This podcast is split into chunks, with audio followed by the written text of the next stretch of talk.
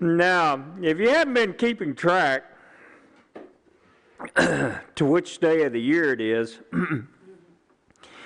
uh, we are approaching that, that very wonderful time of the year that people love so much.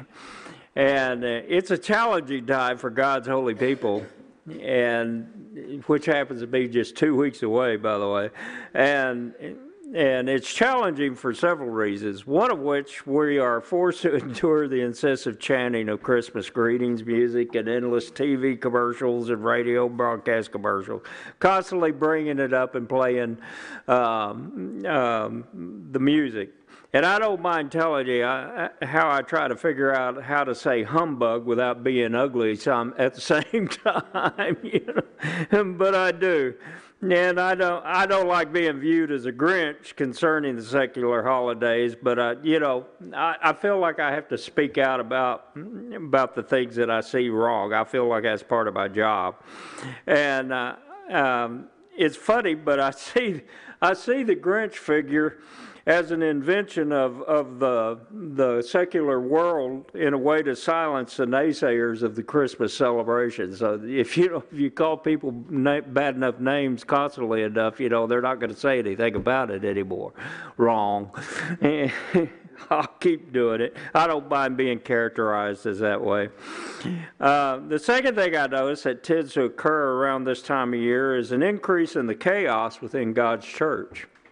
You may not notice it, but I, I, certainly have and have for years. And I've come to dread this month, uh, the month of December anyway.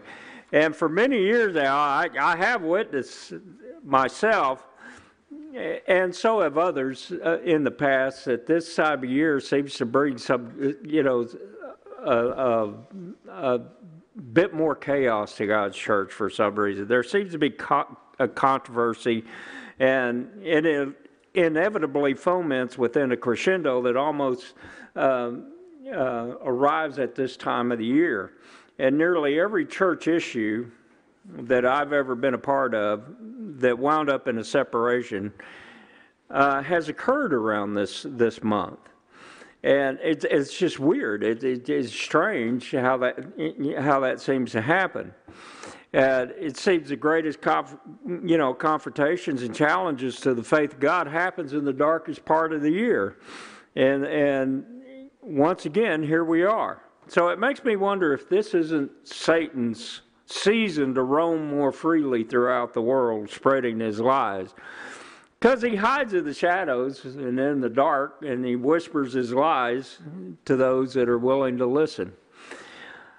And after all, you got to stop and think too. I don't think most people understand this, but December is sandwiched between Satan's first and second most holiest days, um, or this time of year is, and that is October 31st being this, their most sacred of of the, those times. But December 21st is also a close runner-up to it because it is uh, one of their high high holy days. It's the Yule season and the shortest day of the year. And it comes in, like I said, a close second. And then it's capped off by the celebration of the, of the new birth of the sun god on December 25th.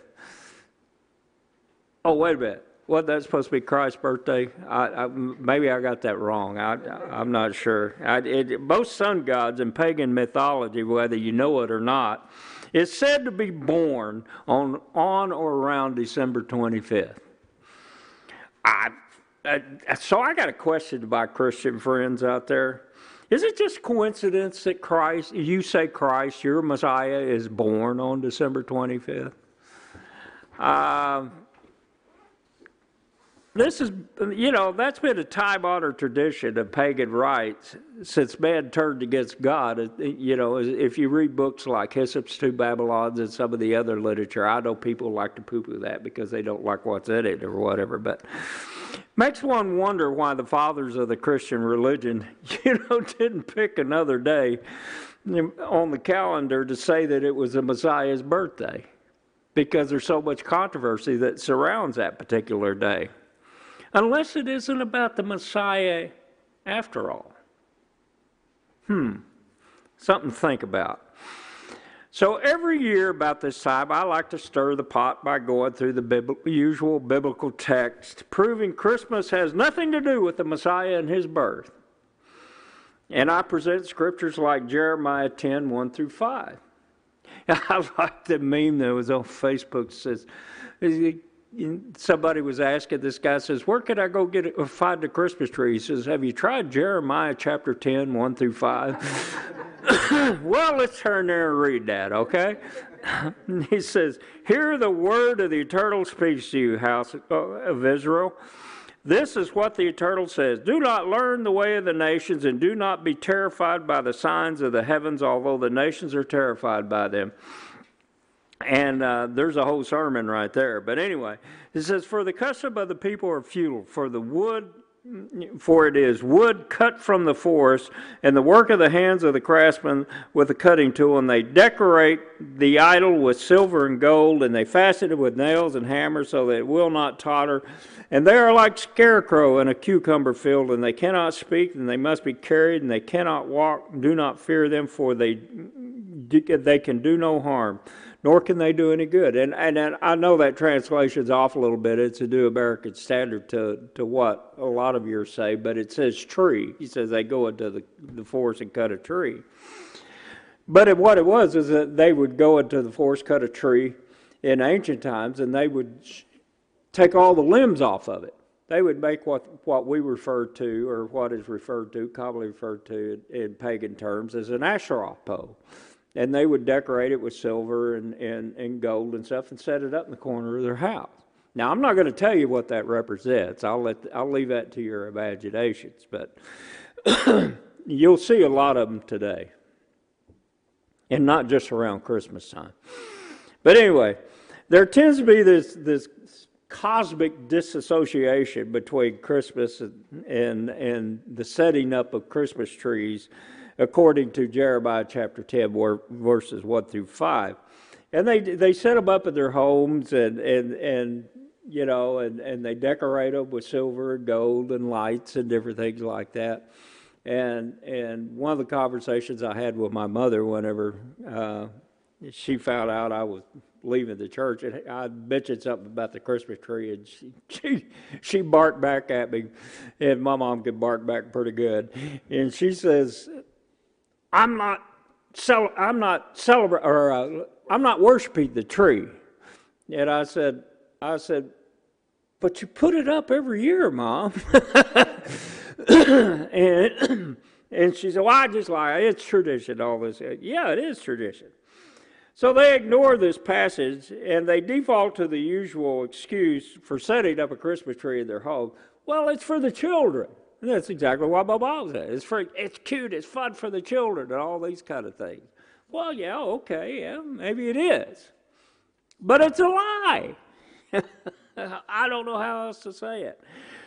And and it's for the children, yeah, well, say, you know, so is abortion. it's for the children. God calls that murder, and sadly, it doesn't seem to stop the Christians, or a lot of so called Christians, or a lot of so called people from having them.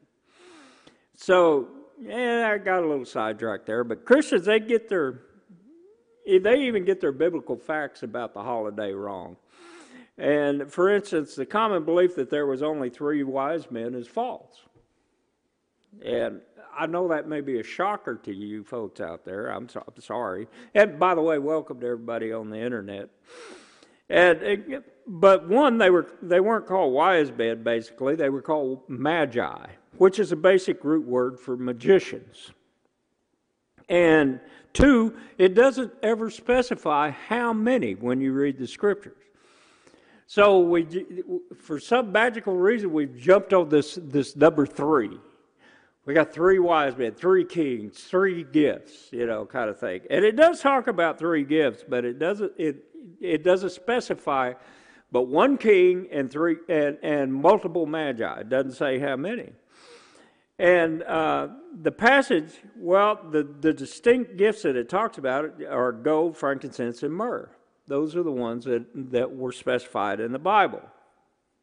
And the shepherds were supposedly in the fields, suffering through the elements at, the, at that particular time of the year, when the sheep were normally corralled because of the cold. But here we're led to believe that they're out sitting with the sheep in the middle of a pasture, in the middle of a meadow, and the sheep are eating or sleeping or whatever they're doing, and the angels appeared to them. Well, that's what happened, but it wasn't in December. Okay? Now, here's one of the passages I'm talking about. Turn to Matthew chapter 2, verse 1. It says, Now after Jesus was born in Bethlehem of Judah, or Judea, in the days of Herod the king, behold, Magi from the east arrived in Jerusalem, saying, Where is he? Who has been born of the king of the Jews? For he saw his star in the east and have come to worship him. And then Herod uh, the king heard this and was troubled, and, and all Jerusalem with him. now, also drop down to chapter, verse 16 and 17. Excuse me. Then Herod saw that he had been tricked by the Magi, and he became very enraged and sent men to kill all of the boys who were in Bethlehem and all of its around the vicinity who were two years old or under, according to the time which he had determined from the Magi, then what had been spoken through Jeremiah the prophet was fulfilled. So the understanding that we get here just by reading these scriptures that are supposedly Christmas scriptures is that the Messiah was two years old by the time the, the Magi showed up at his manger. He was running around, he was in the terrible twos, you know, sticking his finger in the light sockets and that kind of thing, you know. And, and but we don't get that impression by the people out there the secular world. They think, well, he was a baby and all this just happened all at once. you know, the Magi were there, the wise men were there, and all this other things happened all at one time. But it didn't. It took a two year process for all of this to transpire. So again, facts don't seem to matter because Christmas is that magical time of year, and biblical ac- accuracy just goes out the window. We don't care. We like the season. All right, well, fine. So it's my con- contention. You could ask a hundred people in the Christian community why they celebrate Christmas, and and you can throw Easter in there if you like. And ninety percent would simply regurgitate the mantra that is given to them out there about traditions, and they have been taught these same things for generations. So why should they change? Well, and, and you know, and, and that's probably right. Commercialism created modern Christian traditions. It wasn't the Bible, which took, and, and 250 years ago, Christmas didn't look anything like it did today, does today. Because it was outlawed, for one thing, in the United States. but that doesn't matter either. So why am I keep bringing those things up that just don't matter? I could go on tearing down Chris, the Christmas narrative that is supposed to be illustrated in the Bible, but isn't. And but that would be an exercise in futility, right? So I'd like to point out to those who love the Christmas traditions above Scripture that you shouldn't discard everything else that's in the Scriptures because you like the tradition. So I thought I would approach it differently this year, just a little bit. I'm going to take a novel approach and appeal to the common sense reasoning of all the people out there. Oh my.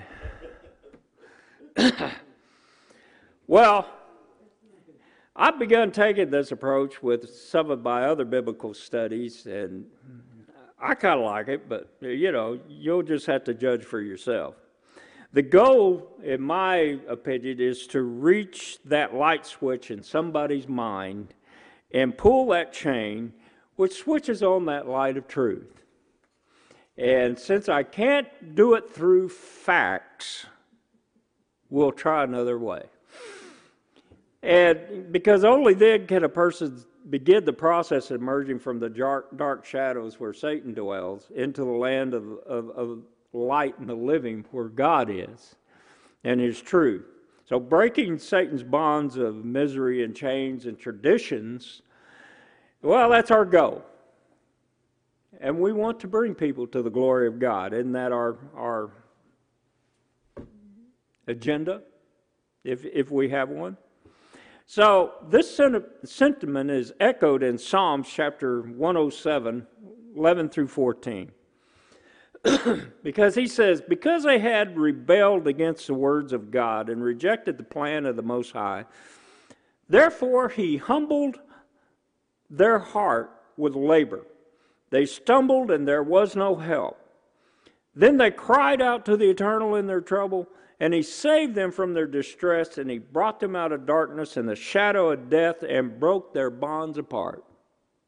So, I see this verse as saying it's like when someone hits rock bottom and they feel like they're alone and they're sitting in the dark somewhere but there's this tiny light of truth that, that they notice. It starts flickering somewhere, and, and they start pursuing it. And I'm fairly certain that most good people, most Christians, think they honor God by doing what they do, by celebrating Christmas. I, I hey, I, I agree. I, I did it for, what, 40 years? What, no, 30 years. 30, 32 years, somewhere there. it wasn't a whole, well, okay. I did it for a while before I, before I, I, I came to God's truth. So I understand how people feel about these holidays. I get it. You know, I, I can't argue with, with what they're saying that it's tradition and that it's a lot of fun and the families are there and everything. I, I get that. That this is my common sense approach.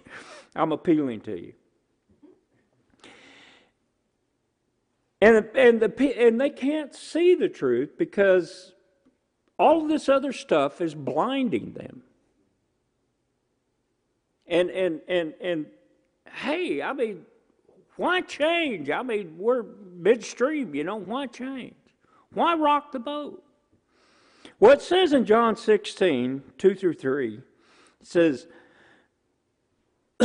They will ban you from the synagogue, yet an hour is coming when everyone who kills you think that they're offering, that, that he is offering a service to God.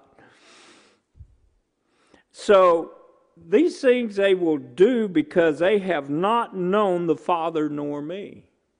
So, you know, they're they're in the midst of their Christmas celebrations and and, and, and you bring up, you know, well, Christmas is pagan. You know, well, you might get killed. I'm serious. People are that adamant about these, these holy days. And they'll think that they're doing God a favor by getting rid of this guy who says Christmas is a pagan holiday. They don't see themselves as rebelling against God. They don't. They truly don't. It's just the opposite. They think they're honoring God. And again, that doesn't matter if one is or isn't rebelling God on purpose, but it does matter when the end results finally come in.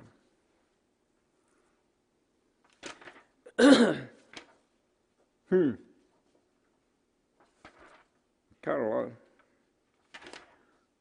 Something ain't right. Oh. I didn't number my pages. okay, let's start laying some groundwork by going through a couple of verses here. One of the things I want to start with my common sense approach is Hebrews chapter 8 verse 4 through 6. It says it says this, now if he were on earth, Christ, the Messiah, he would not be a priest at all, since there are those who offer the gifts according to the law, who serve a copy and a shadow of the heavenly things. Who serve a copy and the shadow. Now, I want you to, to absorb that verse right quick. Let that sink in. Just as Moses was warned by God when he was about to erect the tabernacle, He says, For see, he says, that you make all things by the pattern which was shown to you on the mountain. But now has obtained a more excellent ministry, so the, the extent that he may also be a mediator of a better covenant which has been enacted on better promises. Now, this is the formula for my common sense approach that we will apply to the Word of God going forward. All things are a pattern on earth that were on the mountain when God gave the laws to Moses. All things are a pattern to, to something in heaven, to an exact duplicate in heaven.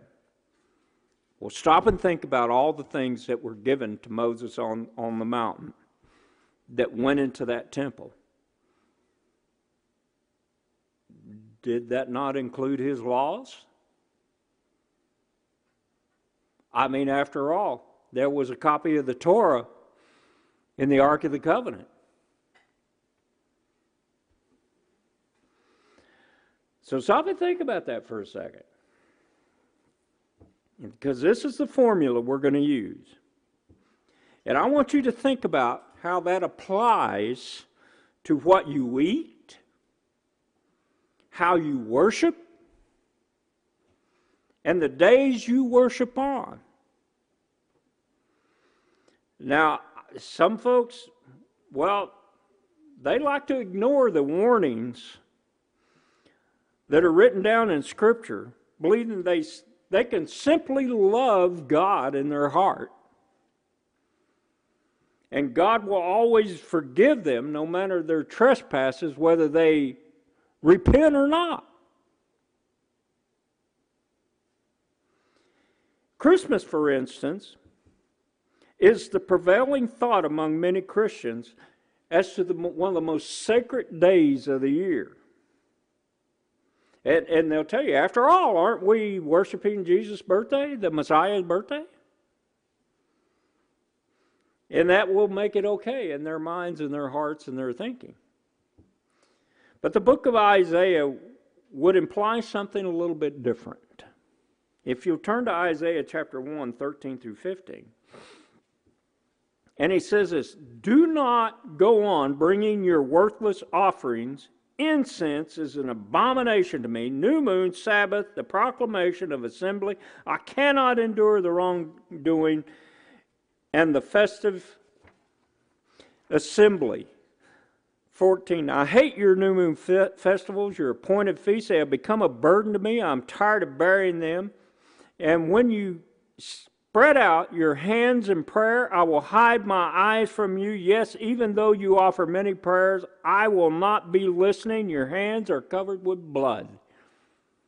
Now, you might think this verse has nothing to do with the Christian religion only has to do with the Jewish celebrations. Because, after all, it does say Sabbath and new moons and, and, and that sort of thing.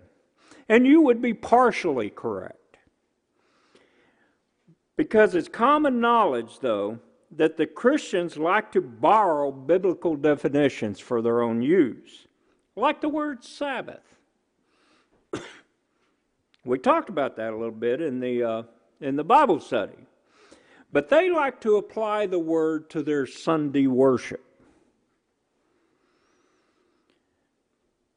Do you think that has a direct bearing to Isaiah chapter 1? Rhetorical question. Y'all don't have to answer. I agree that the universal definition of Sabbath is a day of rest based upon Strong's Hebrew 7676. Shabbat, Shabbat, and in, intensive from 76 73 intermission is the word the sabbath. And then if you go to 76 73 which is the the base word to repose to desist from exer, exer, exertion used in many implied relations causative figurative or specific cause to let make to cease celebrate cause to fail to keep the Sabbath, suffer, lacking, leave, put away, down, make to, rest, rid, still, take away. Basically, it means it's a day of rest. And like we said at the, uh, I, I said in the uh, Bible study, if God says to rest on a specific day, whether it's an annual day, whether it's a weekly day, whether whatever day it is, it's a Sabbath.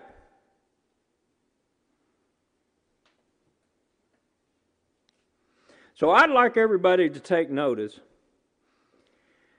that it also doesn't specify in scriptures because if you go through it, you look at the, the word Sabbath, and I've gone through many, many instances. There may be one I missed, but most of them are, are Strong's Hebrew 7676. Same definition. Now, if God says to cease to work on a specific day, it is a Sabbath. So let's start. Well, anyway. Now let's apply a formula or the formula God gave Moses on Mount Sinai and see how it fits or applies to the Christmas celebration. First, we need one more reference before we do that, which we find in Leviticus 16. Now, this chapter is one that speaks about one day of the year where it's essential for the high priest to be unequivocally correct when entering the Holy of Holies. And the Messiah even went so far as to say in plain Hebrew these very instructions in Leviticus 16 1 through 2. Now the Eternal spoke to Moses after the death of the two sons, Aaron, uh, sons of Aaron, when they had approached the presence of the Eternal and died, and the Eternal said to Moses, Tell your brother Aaron that he shall not enter at any time into the holy place inside the veil before the atoning cover which is on the ark, or he will die, for I will appear in a cloud over the uh, atoning cover. So, here it is, folks. If the high priest entered the Holy of Holies on the wrong day, believing in his heart he was correct, he would have died. So, is it a big deal to the eternal if we approach him at the wrong times?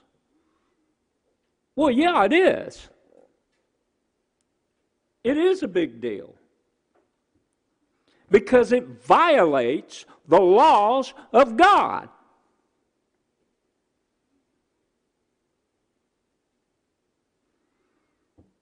And it didn't matter to the eternal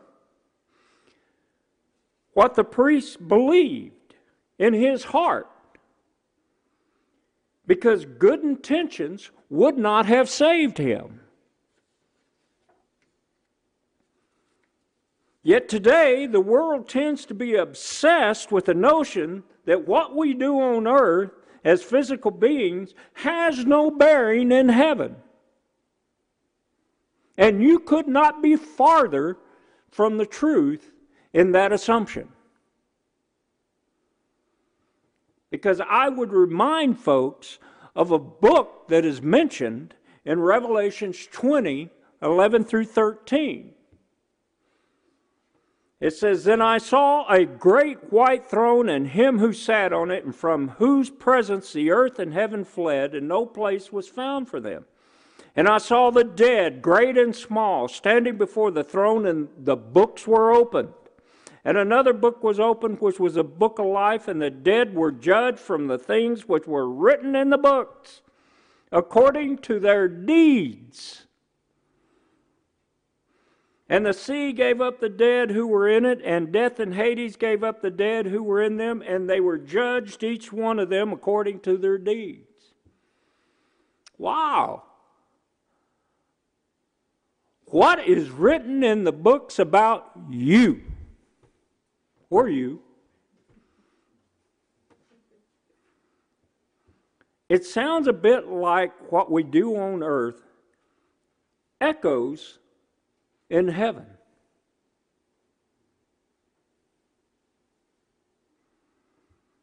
But, but Christians, well, they persist on believing as long as they love their neighbor, have love in their heart, and live a good life, well, they've covered all the spiritual bases. And they can celebrate Christmas and Easter and all of these other days that aren't mentioned in the Bible. And they can even observe Halloween. And they can eat pork. And they can do what they want. As long as God, they love God in their heart, they can do these things. Because after all, He knows our hearts. Now, how many people have told me this?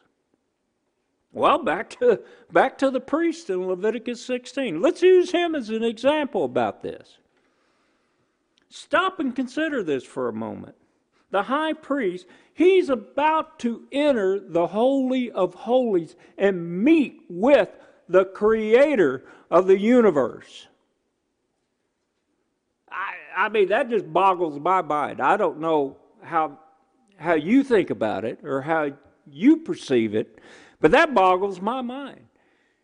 Here, a man is going to walk in and he, he's going to meet a being who created everything that you see, feel, touch, smell, or has any kind of form.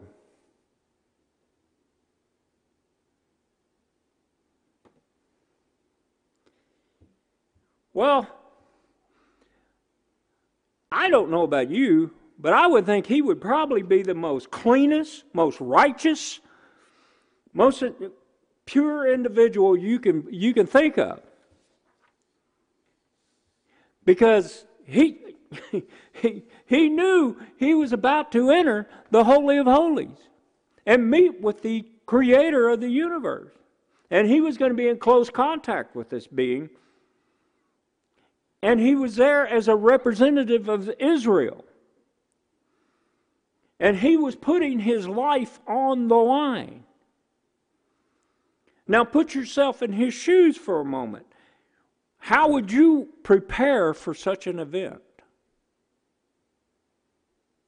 Now, and this was a real event for real men at one time.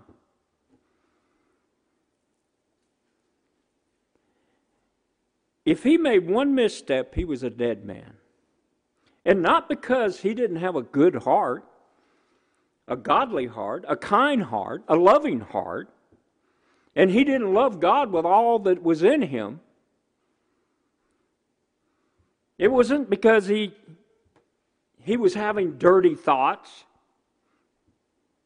or he was unkind to someone. Those probably affected something or he murdered an innocent person, or he hated a stranger. No, it wasn't in any of that. Because he made one misstep.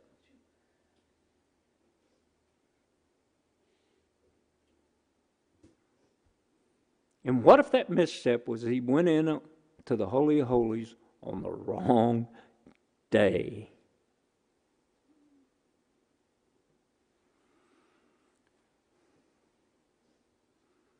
Because he didn't follow the instructions given to him by the Creator concerning how he went about the Holy of Holies. He broke the law of God.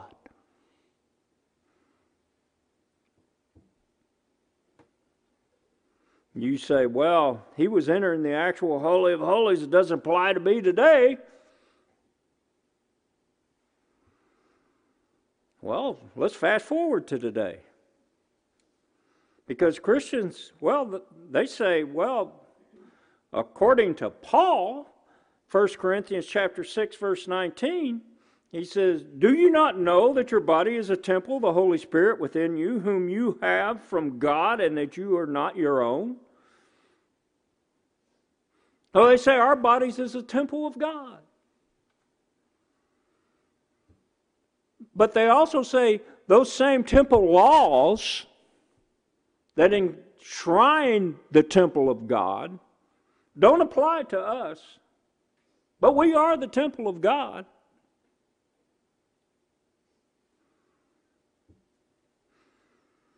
Do you know those claiming to be God's temple are required to go through a ritual cleansing upon approaching the creator of the universe? What? What? Hebrews chapter 10, 19 through 22. Therefore, brothers and sisters, since we have confidence to enter the holy place by the blood of Jesus by a new and living way, which he inaugurated for us through the veil, that is, through his flesh, and since we have a great high priest over the house of God, let's approach God with a sincere heart in full assurance of faith, having our hearts sprinkled clean from evil conscience and our bodies washed with pure water. You know, the, the, the high priest, he went through like five different baths or mikvahs before he entered the Holy of Holies. And he's implying here that we must do pretty much the same thing. And it's funny how we often leave out things in these discussions when, it's, when we're trying to drive our own narrative. Now, myself, I like to try to visualize things. So I see what I see in, in putting all of this together. I see this transpiring in heaven like this. And by combining the formula given to us by Moses on the mountain, where he says he given to him by God, he was told to replicate everything in an exact duplicate as to the things on, because they, they are exact duplicates of the things in heaven. And that there was a, a, a, an exact and a precise time when the high priest could only enter into the, the Holy of Holies during the days of unleavened bread. I mean, uh, atonement, I'm sorry. And you combine those things. I see the Father sitting on his throne during one of his appointed times. And he demands his people to be present. It's a requirement, it's a law. And to come and celebrate, to have a festival, to do what he asks. And at that day, the heavens, well, they're alive with the throngs of angels and spiritual creatures that we can't even imagine, like those described in Ezekiel 1 and Revelation 5 that surround the throne of God. And they're shouting, they're singing glory to the highest of the volume human ears can't, can't handle. It's beautiful. And they're speaking a different language, which is alluded to in 1 Corinthians 13 1. If I speak with tongues of, of, of uh, mankind and of angels, but do not have love, I've come to uh, I have become a noisy gong to a, or a clanging uh, cymbal. So I visualize this heavenly gathering based upon the scenes given to us by John and some of the other scriptures. And I speculate as, and I admit, I speculate as to the time when this has occurred, but for this exercise, that time is irrelevant, only to know that it's a time that God has called the heavenly hosts together and the people. And Revelation, we can see that Revelation 7:11. It says, "And all the angels were standing around the throne, all around the elders and the four living creatures, and they fell on their faces before the throne. They worshiped God, saying, Truly, blessing, glory, wisdom, thanksgiving, honor, power, might belonging to our God forever and ever, truly. And this place, well, it's it's frantic with activity. I mean, it, and angels are darting in and out, and they're carrying messages to the Creator while the throngs of beings surround His throne, and they're saying all this thing and singing and everything. And this, they're standing on a sea of glass and all this. And in my mind, this scene plays out on one of God's holy days because these are special times and special to the Father and His Son and the Messiah. And more of this vision is, is covered in Ezekiel chapter 1, 13 through 14. It says, In the midst of the, of the living beings, there was something that looked like burning coals of fire, like torches moving among the living beings. And the fire was bright, and lightning was flashing from the fire, and the living beings ran back and forth like bolts of lightning. And so I can only speculate as to what the fire and the lightning is. And, but the book of Job gives us a hint. We get an idea in Job chapter 37, 2 through 5. It says, Listen closer to the thunder of his voice and the rumbling that goes out from his mouth. And under the whole heaven he lets loose, and his lightning travels to the end of the earth. And after it, a voice roars. And he thunders with his majestic voice, and he does not restrain the lightning when his voice is heard. And God thunders wondrously with his voice, doing great things which we do not comprehend. And this is my visualiz- visual, visual, visualization of things of, of the heavenly throne on his holy days. I see this happening. And guess who isn't there? His people. Because they got the wrong day. Now, I can have my visualizations. If Christians can have their visions of sugar plums and fairies, I can have my visions of God's throne based upon the scriptures. But between John's vision and Ezekiel, we get a powerful vision of the heavenly throne when the Father is sitting upon it. And his presence, well, it defines all that is just and right in heaven and earth. And it's his, his will that matters, it's not ours. Now, I'd like for, for you to also picture this, if you will.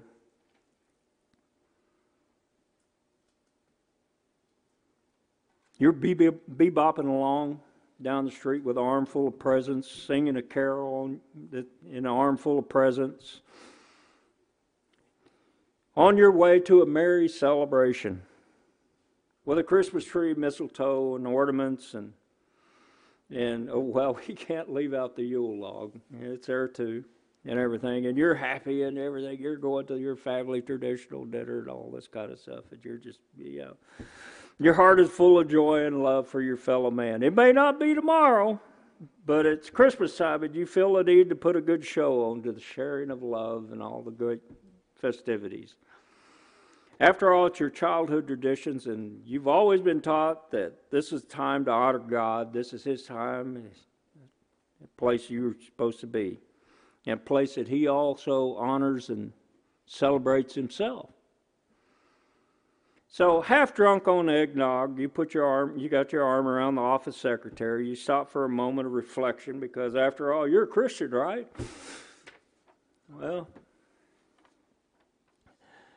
well, that's what you think of yourself. Well, then you stop and think and you say, just for a brief moment, you know, and then a little bit of faith actually just creeps in just for a second, you know, during those brief moments. And you think to yourself, well, what's happening in heaven on this day?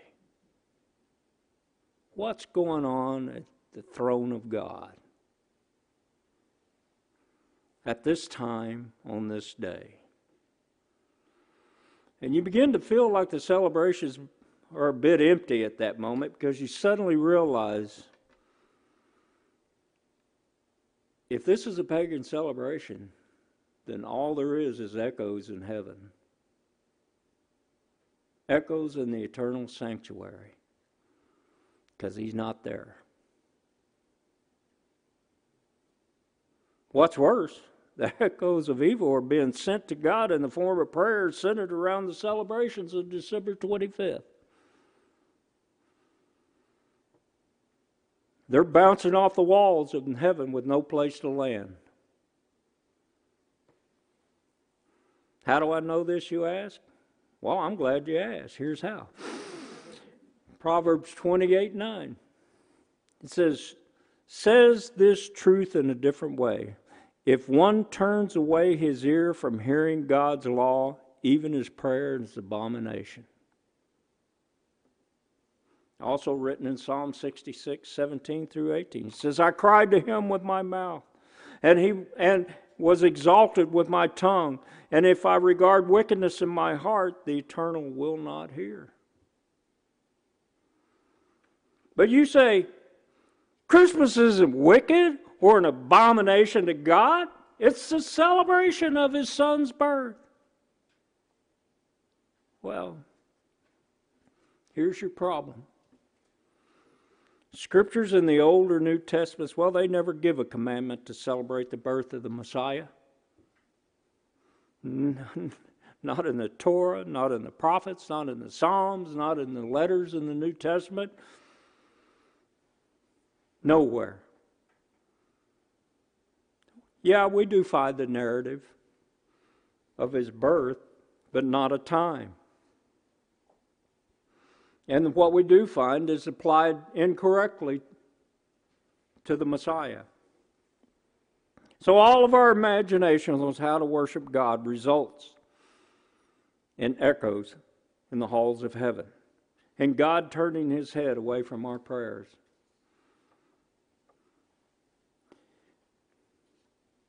And on the other hand, the times that we are commanded to come before him have been purposely hidden and obscured by Satan, so we so we won't be present when a real celebration is happening.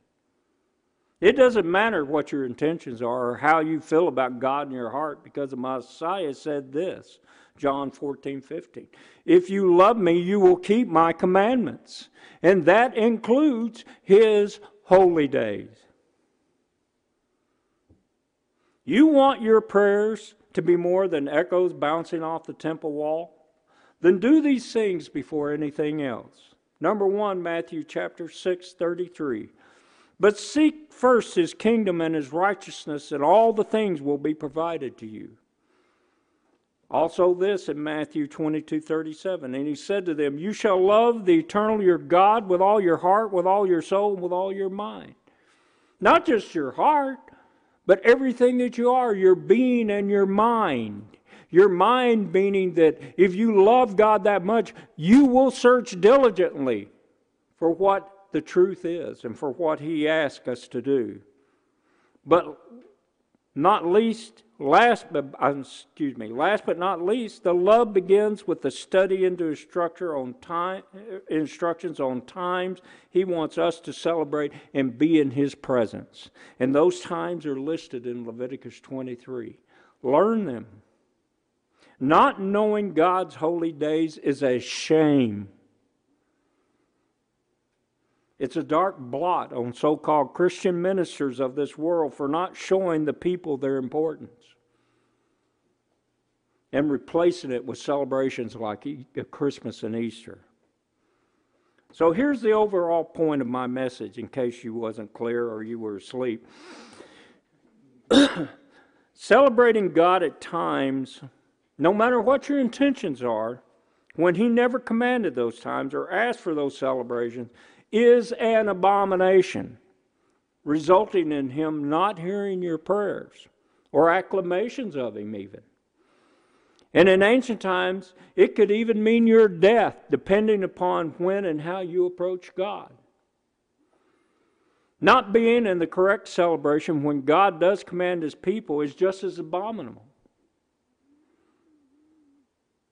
And as we see in the Day of Atonement, the instructions to Moses on the Mount Sinai, given it, it spoke about in Hebrews, being precise in what you do with God is required.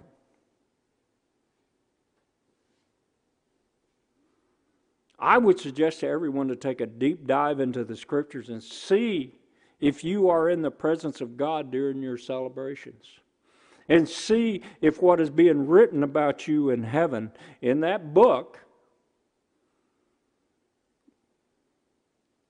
says good things or bad things.